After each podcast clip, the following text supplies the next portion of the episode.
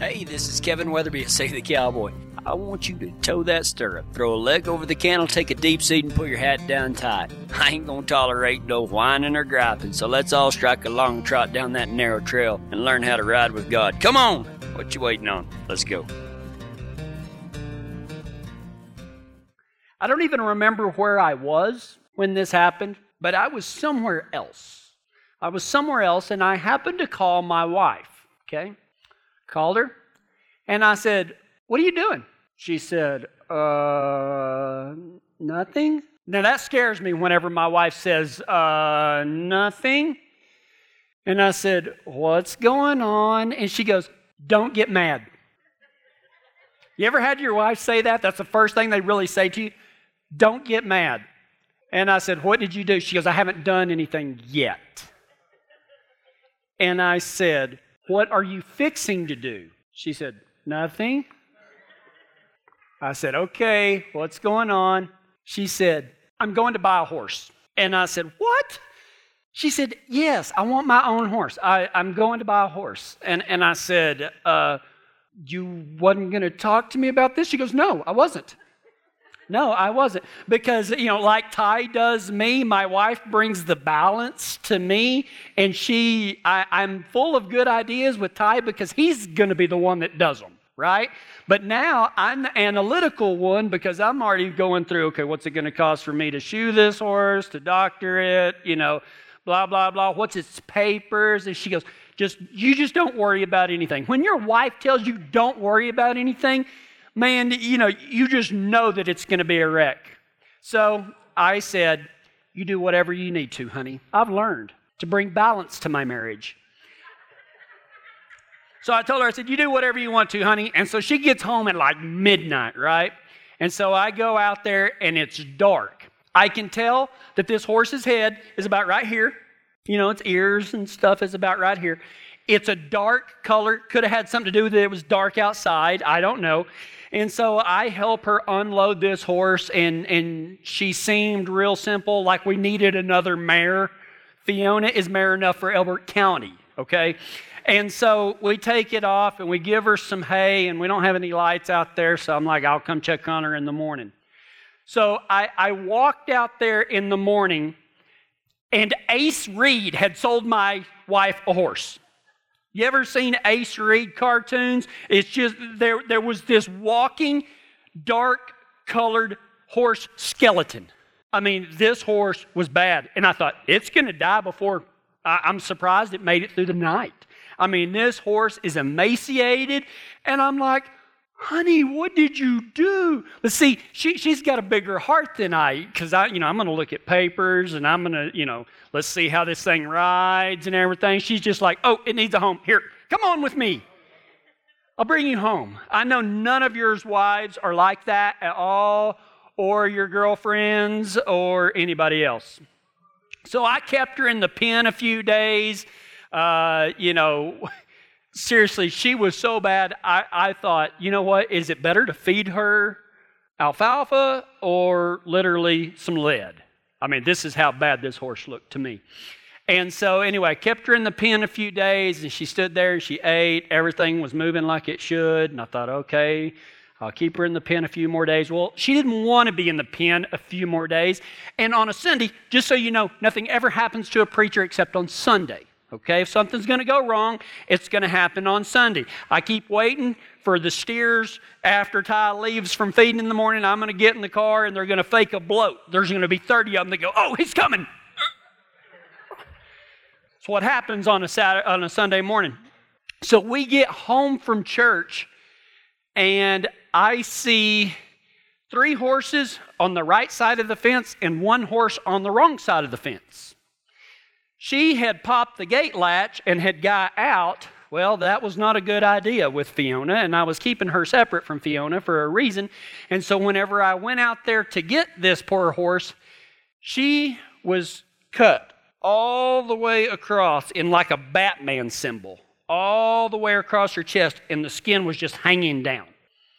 And I thought, oh my gosh, she wasn't bleeding a whole lot. I mean, it's like somebody literally took a scalpel and just peeled her.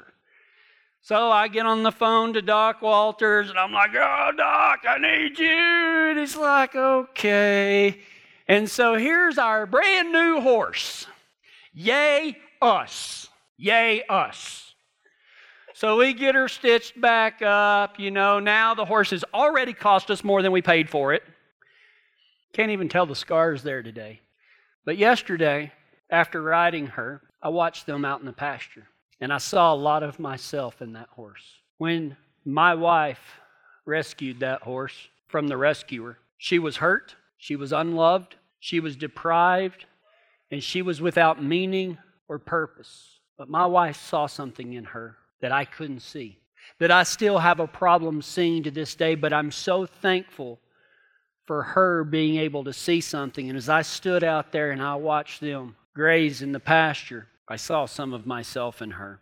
I put the first ride on her back in, uh, it's been a while back. It's a little bit cold when it first started getting cold. And then uh, Ty finished her. I've just put one ride on her. And then Ty took her and has done an amazing job with her. And, you know, you, you might even now consider her green broke, okay? Green broke. She's got, you know, 50 rides on her, 52 rides on her now, or something like that. But you know what? We might call her green broke, but there's nothing about her that is broken anymore. There's nothing about her that's broken anymore. She is on her way, and she's well on her way to being what I like to call unbroken. She is unbroken.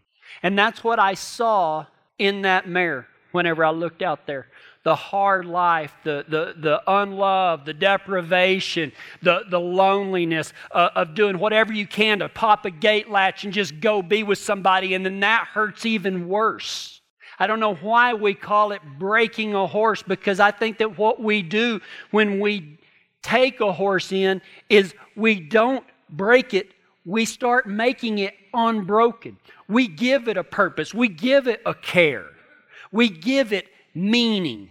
In Genesis chapter 3, there was the only two people that ever started out in this life as unbroken. And it was a guy named Adam and a lady named Eve. And in starting in verse 8, Adam and Eve are in the Garden of Eden, and, and most of you know the story. They're, they're in the garden, everything's perfect, there is no sin, there's no pain, there's no nothing, and they can do whatever they want to do in the whole garden except eat the fruit of the tree of the knowledge of good and evil. And guess what them they did? When the cool evening breezes were blowing, the man and his wife heard the Lord God walking about in the garden. So they hid from the Lord God among the trees. Then the Lord God called to the man, Hey, where are you at? Adam replied, I heard you walking in the garden, so I hid. I was afraid because I was naked. Who told you that you were naked? The Lord God asked. Have you eaten from the tree whose fruit I commanded you not to eat? The man replied, It was my wife. It's her fault. It's her fault. The woman you gave me, who gave me the fruit, and I ate it instead of just stuck with beef, right?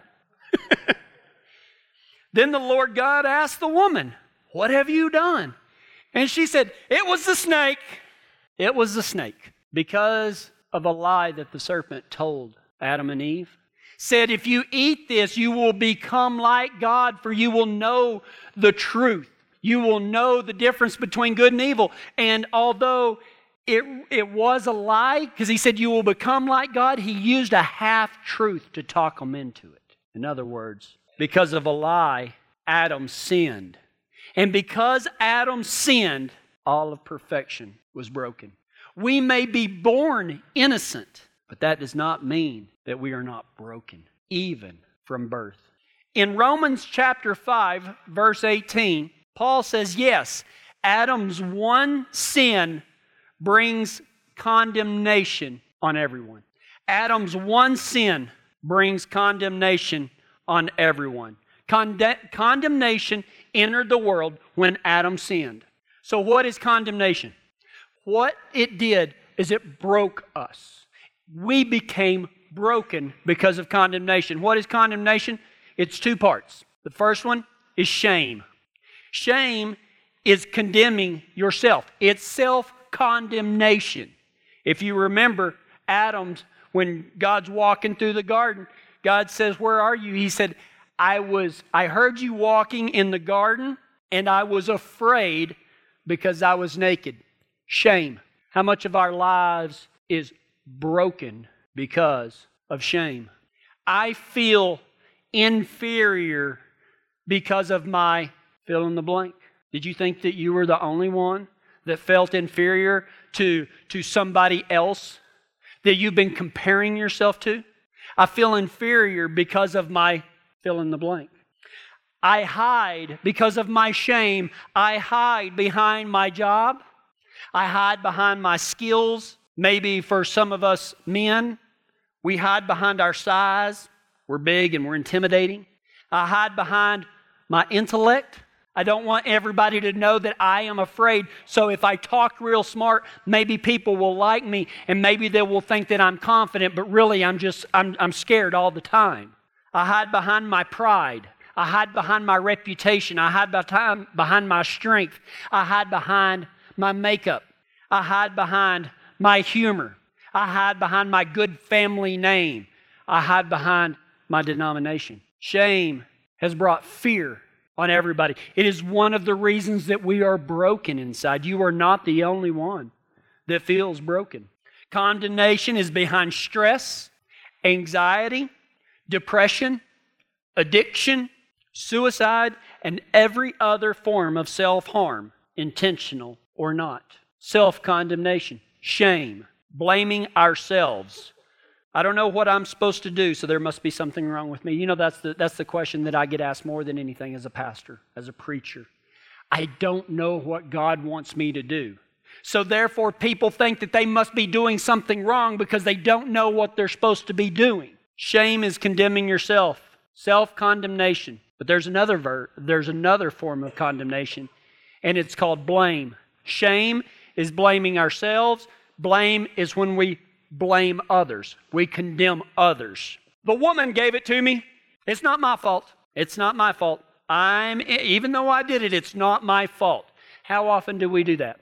We say, It's not my fault. And even the woman tried to pass the bucket. Well, the serpent lied to me. We try to blame other people. We condemn others for our own mistakes.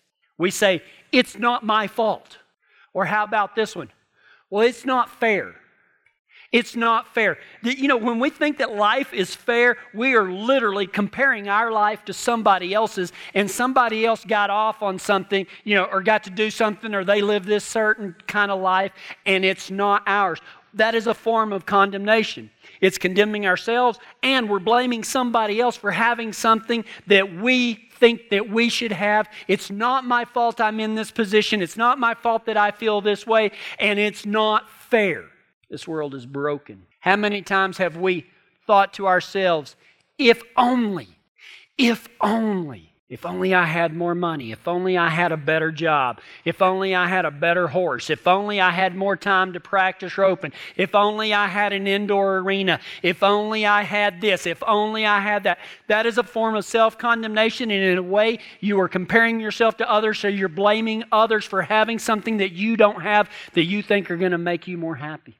Condemnation has broken this world. What's our response to the brokenness in ourselves, in the world? What do we guys, especially? Guess what we try to do? We put all of our effort in trying to do what? Fix what is broken. We try to fix what is broken. Well, there's three parts that are broken. The first part is God doesn't love me. That's what condemnation tells us that God doesn't love me, that God must be mad at me. I've done this, so if I'm having a hard time, then God must be punishing me somehow because He, he, he gave this to this person over here, and, and they're sorry son of a gun, and I didn't do anything that bad, but God has punished me, so God must not love me. So we try to fix that. It is the basis of all religion trying to get God's love back. What can we do to make God love us? Something is broken. God must not love me because Ty has more than I do. She is prettier than I am. He can tell a joke better than I can. So God must not love me as much as He loves somebody else. So, how can I fix that? We do it with religion.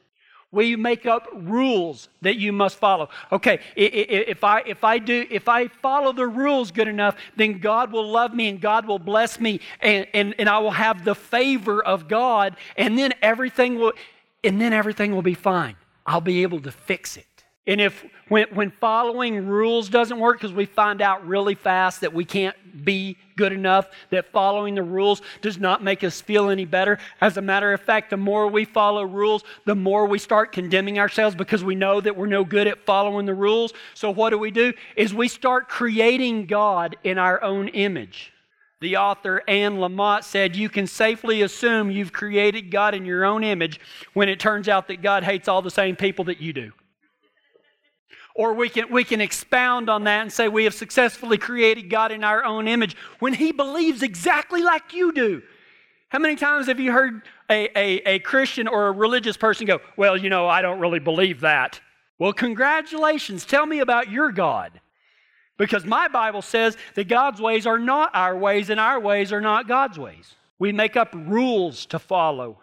We start creating God. We start, we want a God in a box that is manageable, that loves us despite our faults, but that will punish other people for their faults. Sometimes people even go to the extreme with their religion and they say that they don't even believe in God. They don't even believe in God because if they don't believe in God, then they think that if there's no condemnation that somehow they'll feel better, but then they search for everything and, and nothing makes them feel any better. They still don't feel loved. Or some people are agnostic, and what agnostic means is they say, well, th- maybe there is a God, maybe there isn't a God, but he ain't never done anything for me, so I ain't going to do anything for him.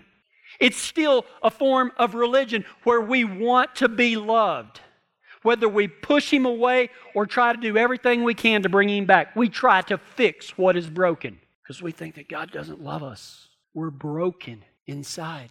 Something has snapped. There is something wrong. And I know that you have felt that before. God must be mad at me. Maybe I've done something. I went I just went too far because I promised him that I was going to stop doing that, and I didn't stop. And now I've gone past that little mark and, and he's not going to invite me back. And even if he didn't invite me back because of my pride, I can't go back because I can't accept a love because I knew what I was doing and I did it anyway we try to fix what is broken because we don't think that God loves us. The other part that is broken is that we don't love ourselves. That is the basis of a billion dollar self help industry. I just want to love myself. If God's not going to love me, at least maybe I can feel good about myself. And we have all fallen for it. Love thyself. We've tried materialism.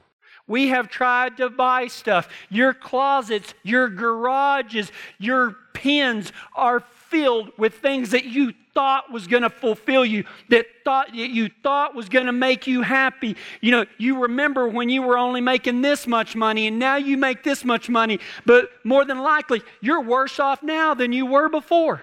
We've tried materialism to make us feel better.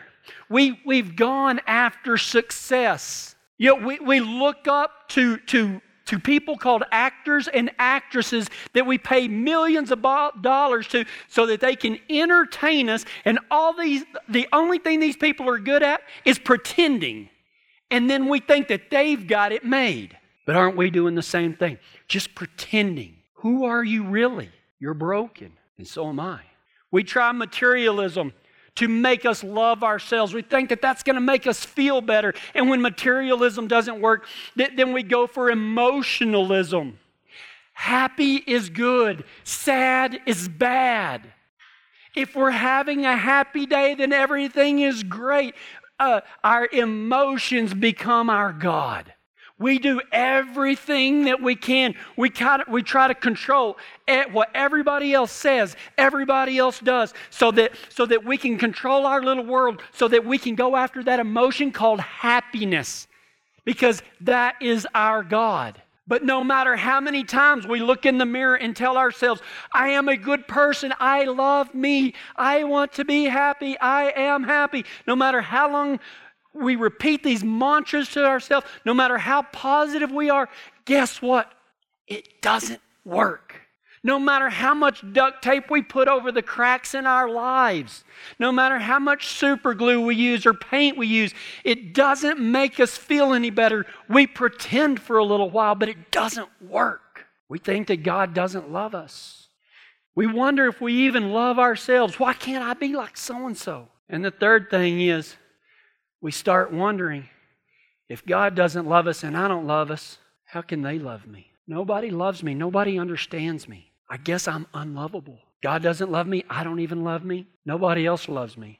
That is the basis of all relationships. Someone, please love me. Will someone please love me? And so we, we start acting a certain way towards people so that we if I act this way, then, then Ty will like me. And, and if I do this just right, then maybe my wife will be in a good mood and, and, and she won't be mad. And, and, and we start this whole fabricated life just so that somebody will show us a little bit of attention because God doesn't love us and we don't even like ourselves. So we cram everything in and we try to become somebody else so that somebody will love me. We dive into peer pressure. We say things that we think other people will want us to say so that they will like us. We do things so that we can fit in, so that we won't cast ourselves out even though we already feel like an outcast. Why? Because we're broken. Because there is condemnation in the world. There is shame where we condemn ourselves and then we blame others. And then you know what we do? When somebody doesn't love us like we think that they should love us, then we hurt them back. You know why people hurt people? Because hurting people hurt people, because we're broken. And then there's the perversion of love. That's what the devil does. He takes things that are just amazing, and the devil twists them just enough so that he makes it a perversion. The perversion of love, pornography, sex outside of marriage, rape, incest, molestation, homosexuality, etc. I'm not criticizing. I'm just saying it's a perversion of the love that God intended, the pure love. Why does those happen? Because they're broken. Maybe you don't fit any of those, but we all fit those because we're all broken. God does not look and say, Well, you've just got a little crack in your deal. All of us are shattered.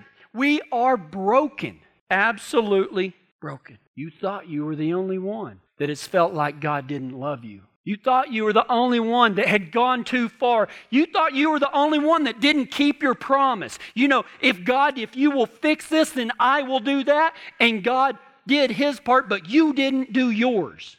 And you've been trying to ignore it, and you've been telling yourself that you're forgiven, but you're still condemning yourself. You thought you were the only one that, that felt like that God didn't love you. And you thought you were the only one. You thought that when you went to church or when you got a new job or something, that everything was just going to magically happen and you were going to love yourself now and that you were going to be on cloud nine all the time. But when you started following Christ, now you kind of feel worse than you did to begin with. Why?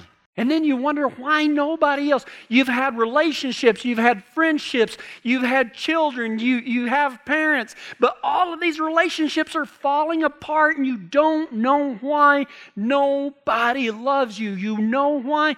Because you're broken. You are broken. It's not a criticism, it's the truth. And here's the saddest thing in the world. Here's the saddest thing in the world. You can't fix it. You can't fix being broken.